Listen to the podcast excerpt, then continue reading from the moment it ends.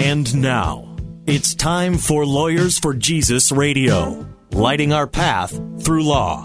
A show about faith in the law and in the marketplace, featuring the partners from the law firm Mauck and Baker. Located in downtown Chicago, Mauck and Baker is nationally known for defending freedom and serving the people of faith. And now, Lawyers for Jesus. Good afternoon. Welcome to Lawyers for Jesus Radio. I'm Noel Sterrett. I'm an attorney at Mauck and Baker. We're a Christian law firm here in Chicago uh, that serves people of God and whatever legal needs you have. Uh, we do a lot of different things from estate planning to uh, litigation uh, to zoning, and uh, a lot of what I do is religious freedom work in the courts. And so uh, we have a lot of different things we can do. Today, I'm honored to talk to a law school classmate of mine, Christy Wendler, who is practicing in the area of immigration, and that's really just kind of a, a hot button issue right now with the president's executive order immigration policy forever being a mess, it seems like, in, in, in America. And uh, all I know is that my uh, Facebook feed and uh, conversations are, are usually um, just full of uh, people on both sides of the issues, uh, followers of Jesus on both sides of the issues. And I thought I'd take a moment, uh, bring in Christy Wendler, and get your perspective. So thanks so much for coming on the show. Thank you, Noel. It's so good to be here. Thank you for the invitation. Tell us a little bit about your story. Uh, you know, you went to law school, but how'd you get there and why immigration? Sure. Well, immigration didn't start out as my plan when I went to law school, but looking back, I can sure see how God laid the foundation for me from my early years. My parents were missionaries in Mexico, so I grew up there and uh, was able to learn Spanish, and that's been of a tremendous value to me now in uh, having my own immigration firm that serves a large percentage of uh, Hispanics. Um, but but also growing up in Mexico afforded me the opportunity to learn new language, uh, new culture, and just giving me a love for for other people groups. We did a lot of traveling throughout South America and even to Cuba, and uh, so there's no doubt that that played a role in in um, where I am today. I I remember I returned to the U.S. at the age of 18 and enrolled in school, and one of the first classes I took was New Immigrants Relief. I was up in Minneapolis, and we worked with Somalian, I believe they were Somalian refugees, and uh, um, that was over 20 years ago. And uh, so, you know, I can see all the way as far back as there that God put that that uh, love for immigrants in me um, I didn't go to law school for 10 years after that, but I got my master's in counseling in that interim time. And that has been of tremendous value to me as, to me too. And then went to law school. Uh, yeah, why did you do that? Why did you go to law school? I I think you know it sounds cliche, but it it was a God thing. I mean, it was just one day I uh, somebody put a book across my path, and I can't even remember what the book. Uh, it was a Hugh. Uh, well, I can't remember the book at the moment, but uh, I remember I just thought, you know, I need uh, I need to develop myself and and and go to a school like Regent. And that same week, a, there was a recruiter from Regent there. I think from the School of Government. So that's originally what I was going to do, and and and then and that also coincidentally, I met a uh, Regent Law School um, student in Dallas that during that same time frame. So it all just kind of came together. I went out and visited and really fell in love with the vision of Regent Law and that's how it started. And then how how did you you said you didn't want to get into immigration law, but then how did you? I mean, what was the what was the transition well, to that? Um, it wasn't that I didn't want to, I just didn't know much about it. Um, I took um, immigration law at Regent, and that kind of started, sparked my interest in practicing in that area. And so to explore that a little bit further, I, I went and interned that next summer at Just Law International in Washington D.C. with a, I believe it was another Regent grad, Ann Buwalda, and that again, I, I had such a great summer doing employment visas, employment-based visas there, and um, and so that's really where I think I really knew that I was going to focus in in that area. Um, now, my first job out of law school was family law job, but again, it was serving a 90, I think 95% of our clientele was Hispanic. And I fell in love with working with that group of people in the area of law and um, took a took a few years off, raised kids, and um, a few years ago I opened my own firm, and now I'm practicing almost exclusively uh, immigration here in Beaumont, Texas. All right. Well, we are up about, here in Chicago. It's probably not quite as warm as it is down there. Um, no, it, I'm sure it's not. It's beautiful. Well, that's uh, this is Lawyers for Jesus Radio. I'm Noel Sterrett, an attorney at Mauck Baker in Chicago. We do not do immigration law, but if you want to speak with a Christian lawyer in this area that does immigration law, give me a call 312-726-1243 and I'd be happy to put you in touch with them. And uh, Christy, I do want to talk about kind of the issues of the day. As an immigration lawyer, uh, you're dealing with people uh, that are coming uh, right face to face with our immigration policies, our immigration laws, and uh, the, just the whole process that's entailed. Uh, I think from an outsider's perspective, uh, it's almost too much of a tangled web for me to even begin understanding. And I'm a lawyer, so how do you approach this, and what are some of the big issues that uh, you wish other people knew knew more of? Well, we don't have enough time to get fully into this, but I, I thank you for the opportunity to share for a minute here and say, you know, um, it, this this topic can be extremely extremely divisive, but I think we've got to remember and keep it above all above all else. Remember that immigration is talking about people, the movement of real live people mm-hmm. across borders. It, they're human, made in the image of God, just like you and me.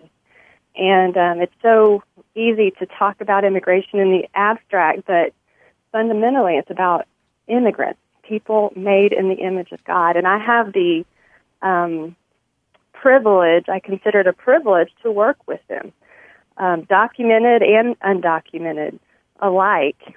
And um, I, you know, I wish um, I wish I could encourage more people to um, to to see see that divine image in, in each of these immigrants. I think it's so easy, right, uh, especially right now in the political environment that we're in, to um, just just take sides and, and kind of forget that.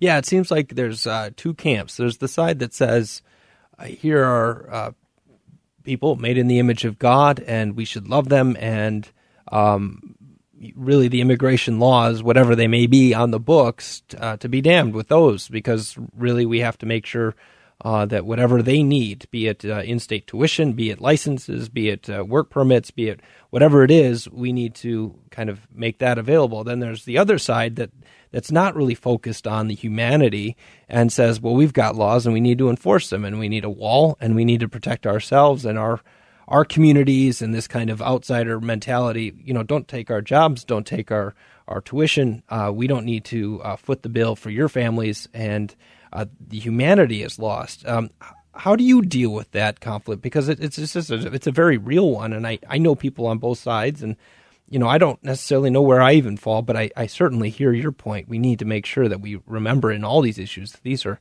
uh, men and women and children made in the image of God.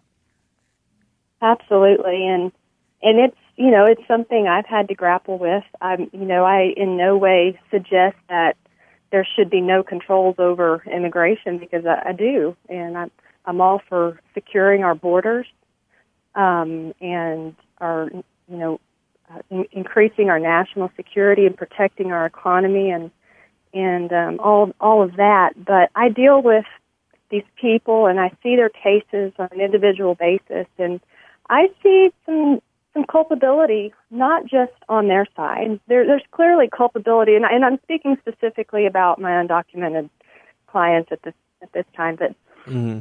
there's there's also some culpability on on the American side as well. Yeah, I, what what do you mean by that? Maybe we're going to have to uh, speak more about that after the break. But uh, you know, part of the issue, and, and what do you mean by the, the culpability on the American side? Because I think this is this is something that more people should be aware of.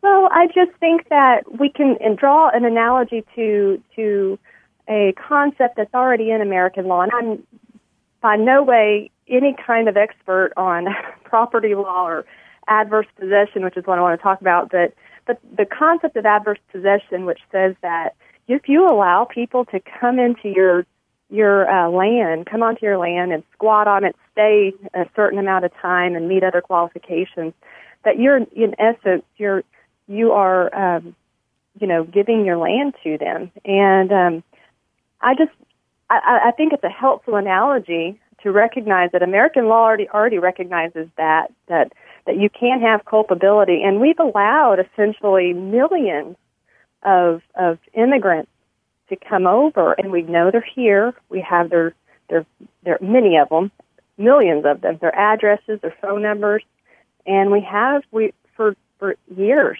we've uh, allowed them to build families, lives here, have kids and grandkids, and I I think that um, some of these groups, subgroups of people that are not hardened criminals, are not convicted criminals, are not um, don't have deportation orders pending. Mm-hmm. We need to, um, you know, see that we do have some culpability in this, and possibly find some reform that is more compassionate towards these groups.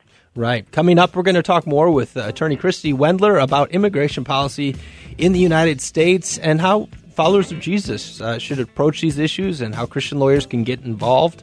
I'm Noel Sterrett of Mauck and Baker, law firm in Chicago. If you need help, give us a call 312 726 1243 and tune in every week to listen to us at Lawyers for Jesus Radio.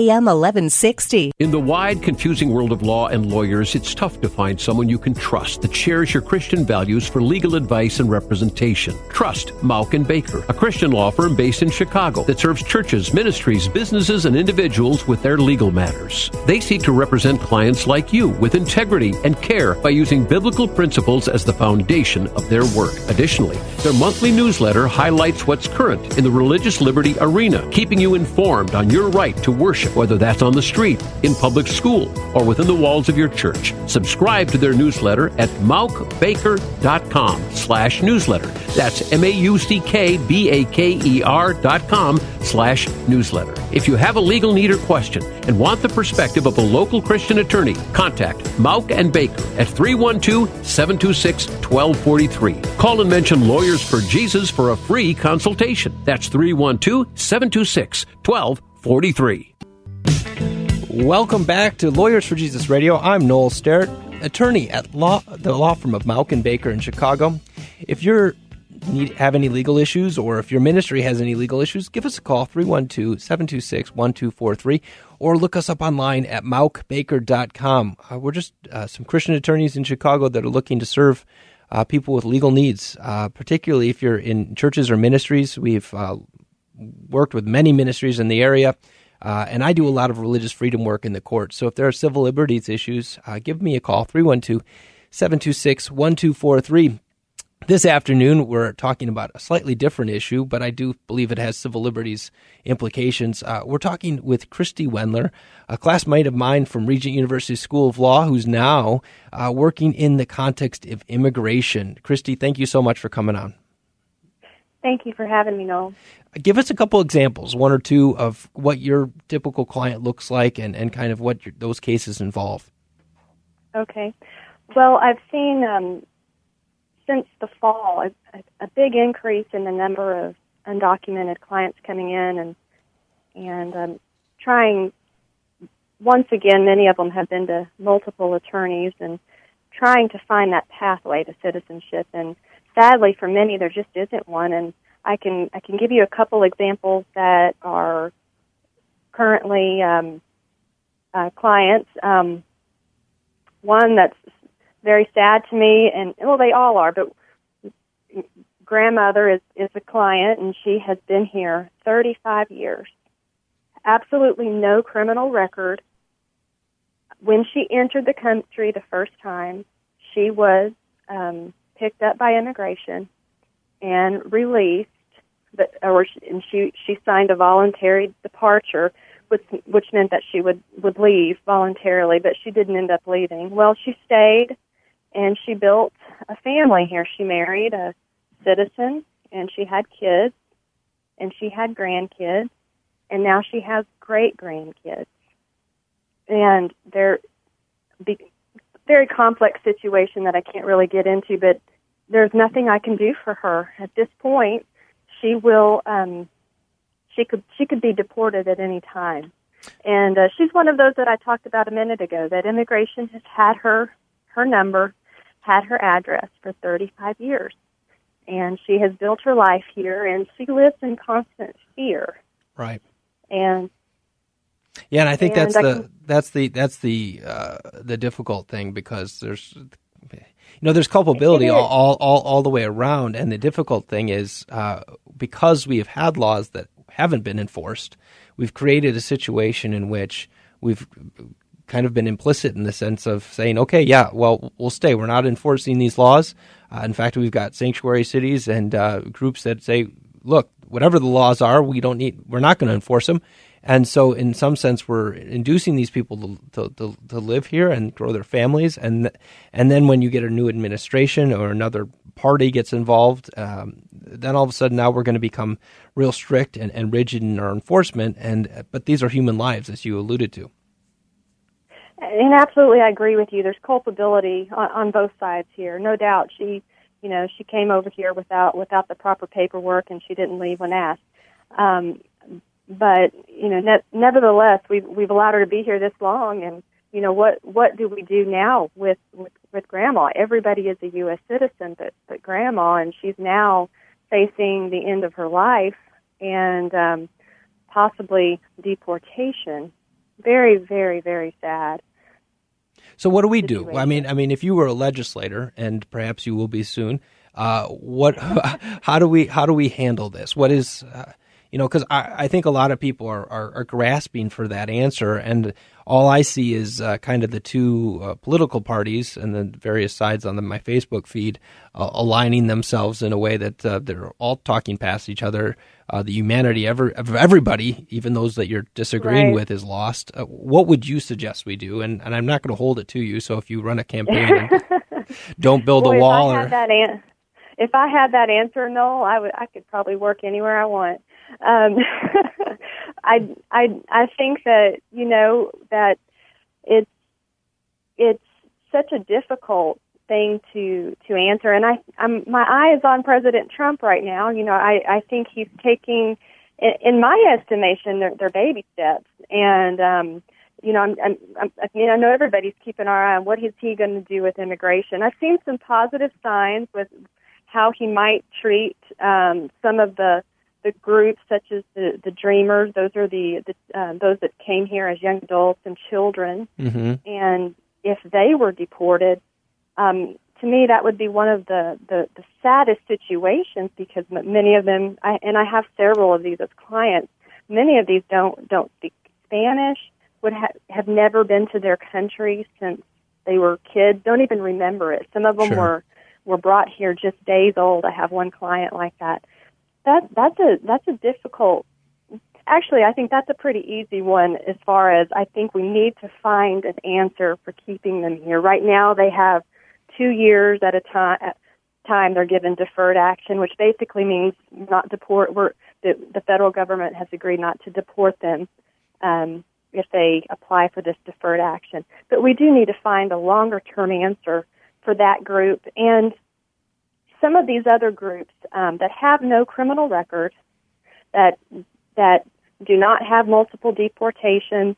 I think that that there's there's some compassionate um, ideas out there, and I again I don't have all the answers, but I'm excited to see what this current administration comes up with because I've heard all the naysayers, and I I actually am, am hopeful I and that he will come up with some compassionate but just reform in Yeah, and I- area of the law. And I think one of the things, you know, so that we don't ha- create the kind of moral hazard that we created by not enforcing the laws, uh, you know, in, in the decades prior, is in some sense we need to make sure that if we're going to have a plan in place, and we're going to have uh, border security, and we're going to have a, an immigration system, and we're going to treat it as such, that we have to start enforcing the law someday. Because if we don't, then we're going to create more of this uh, situation where we are inviting the problems that we are now uh, dealing with.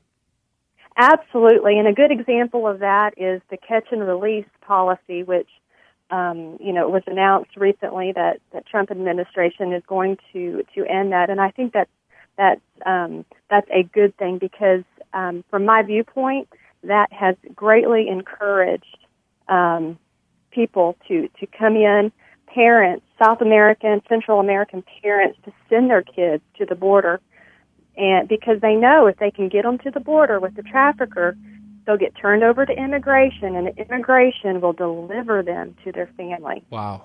And and I think that's a big incentive, and I'm I'm I think that needs that needed to change. And there's there, you know there's some other policies like that um, that that need to change because they incentivize coming over here. Yeah, and, and it's putting and as and you as you pointed out, it's really putting a lot of the children at risk. I mean, because when you send oh, that, absolutely. My mom just spent four months in one of those detention centers in El Paso, Texas, and um, I, I got so much insight from her stories and the stories of the kids um, and and their risky and um, voyage or journey, I guess, from South America to the border.